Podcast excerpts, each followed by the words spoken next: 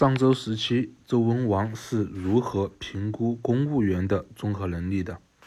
今天就借履卦来聊聊这事儿。商周时期的官员体系和现在咱们的体系虽然很多不同，但是有一个地方是不变的，就是上位和下位。上位主要是考察上位公务员看事情的能力，能否在心中综合看事情，将事情的原因、变化、内情、发展方向等全部看清楚，从而在战略上做出合道的推进方向，也就是考察民的能力。下位主要是考察下位公务员执行事情的能力，能否把控清楚上位公务员的真实目标，并在心中结合目标和下面具体的实际情况，妥当的进行落实。只有上位和下位水平足够，才能很好的把尊位君王顺天而来的之给执行落实下去，真正的下济于民。只有下位和上位水平够了，君王在地位才能更好的顺天道而下济天下。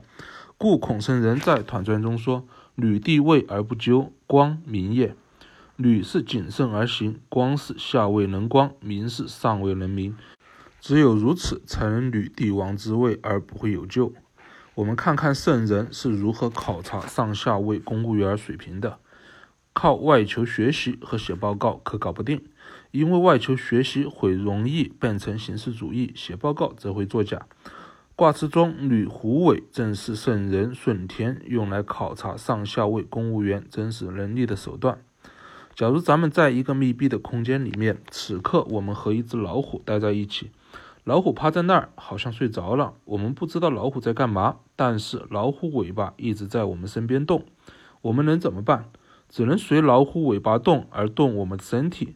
因为我们躲又躲不掉，要是让老虎尾巴不爽了，那老虎可能会醒来把我们给吃掉。虎喻的就是君王，而虎尾就是君王身边的人。君王故意派了个身边的人到下位和上位之间各种找事情，大家遇见这个人就像履虎尾一般，躲又躲不掉，如临大敌。而这个人也根据这些人应对的表现做出评价，反馈给君王。故孔圣人在《团传》中说：“柔履刚也，悦而应乎前，是以履虎尾不迭人亨。”举个例子，结过婚的应该都深有体会。我老婆叫我拿抹布，但是她要把桌子上洒的牛奶整理干净，才是她真正想做的事，也就是那个缸。我围绕她这个缸去拿抹布也好，去拿报纸也好，接着再去把牛奶给擦干净，她只会越，否则会喋喋不休，一直埋怨。再举个例子，我老婆叫我拿鱿鱼给她，但实际她要做的事情是烤鱿鱼，这个才是她真正想做的事，她的缸。我除了要拿鱿鱼，还要围绕这个缸准备好炭火，准备好生抽，准备好芥末蘸碟，然后让它烤。若叫我拿鱿鱼，我就拿鱿鱼，那100%又会被埋怨一顿。亦或者我老婆突然对孩子说要多喝水，虽然不是对我说的，实际她想做的事，也就是她的缸是让孩子喝水。哪怕当时手机游戏中已经推到高地了，也该第一时间放下手机，围绕这个缸把孩子的水壶拿出来，打开检查一下水还热不热，若不热了加点热水，然后递给孩子喝。但若是我觉得他不是对我说的，坐着看手机完全不动，亦或者等手上事情忙完了再动，肯定又会被埋怨。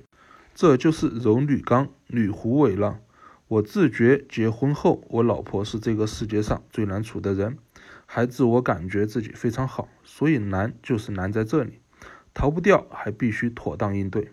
毫不夸张地说，我从一个标准小人到现在心中能观物，和老婆的难相处有很大的关系。周文王同样也是放一个避无可避的老婆进来炸鱼塘，应对不好还会被骂，由于是君王的人，被骂了你还不能喷，喷了肯定有凶，这就是不迭人。